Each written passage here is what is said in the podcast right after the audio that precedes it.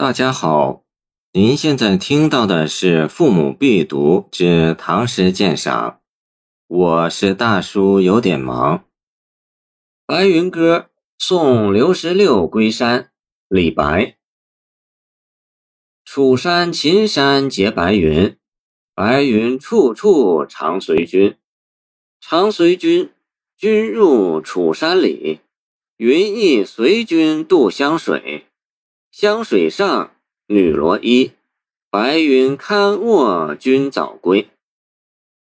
这首小诗给人的第一感觉是清新自然、真挚，有如天籁，如民歌童谣般的明白如画、朗朗上口。李白的其他一些作品，如《赠汪伦》和《静夜思》，给人的感觉也是如此。这样的小诗是能够深入人心、流传下去的。说它清新自然、真挚，并非说它是没有技巧的大白话，恰恰相反，这是一种诗意盎然而又精能之至、反造疏淡的境界。凡知交情人之间，心有所属而不能见面，思念之尘必托诸物。以拉近与所思者心灵之间的距离，或鱼雁传书，或红叶寄情。陶渊明的闲情赋，甚至想象自己成为自己所欣赏的女人的贴身衣履和事物。再有就是托诸日月风云等自然景物，海上生明月，天涯共此时，如此。见唐张九龄望月怀古，我寄愁心与明月，随风直到夜郎西。如此，见李白闻王昌龄左迁，遥有此寄。渭北春天树，江东日暮云。如此，见杜甫春日忆李白。此时相望不相闻。愿逐月华流照君，如此。见唐张若虚《春江花月夜》。但愿人长久，千里共婵娟，也是如此。见苏轼《水调歌头·明月几时有》。唐玄宗天宝初年，李白在长安送友人刘十六还山，归隐湖南。人虽异地。同待一天，天有白云，仰首可见。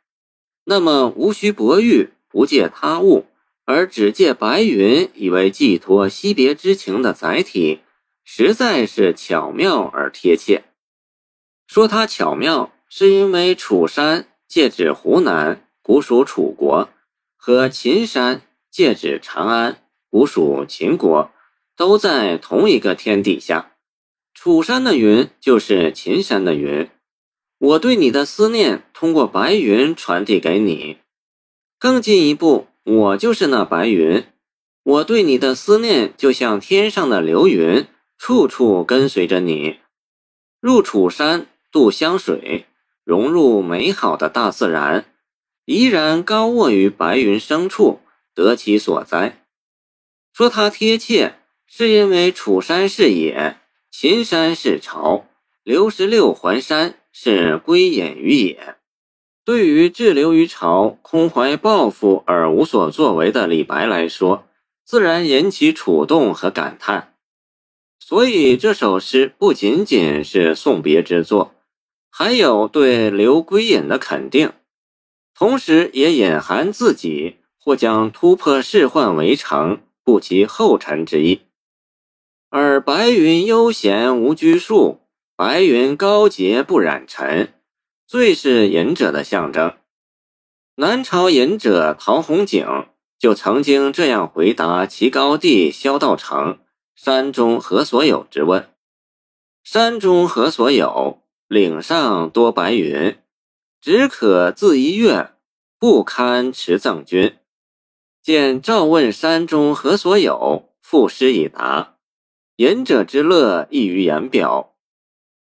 刘十六归隐之地在楚，于是用女罗衣代指山鬼的典故，又把归隐同屈原联系起来。自徐悲鸿以下，不少画家笔下的山鬼是一个散发半裸、腰系草裙的骑虎女郎，算是基本上表现出了屈原九歌山鬼“若有人兮山之阿，被薛立兮带女罗”的形象。但颇有现代感，太阳气，没有传达出其被石兰兮带杜衡，启芳心兮以所思的精神。汉代王逸指出：“所思为清洁之事，为清洁之事，若屈原者也。”李白借此希望有人像屈原那样。为好客而敬慕贤德高士的山鬼所接纳护佑，堪早归不仅是可以归，而是应该早归，甚至早就该归。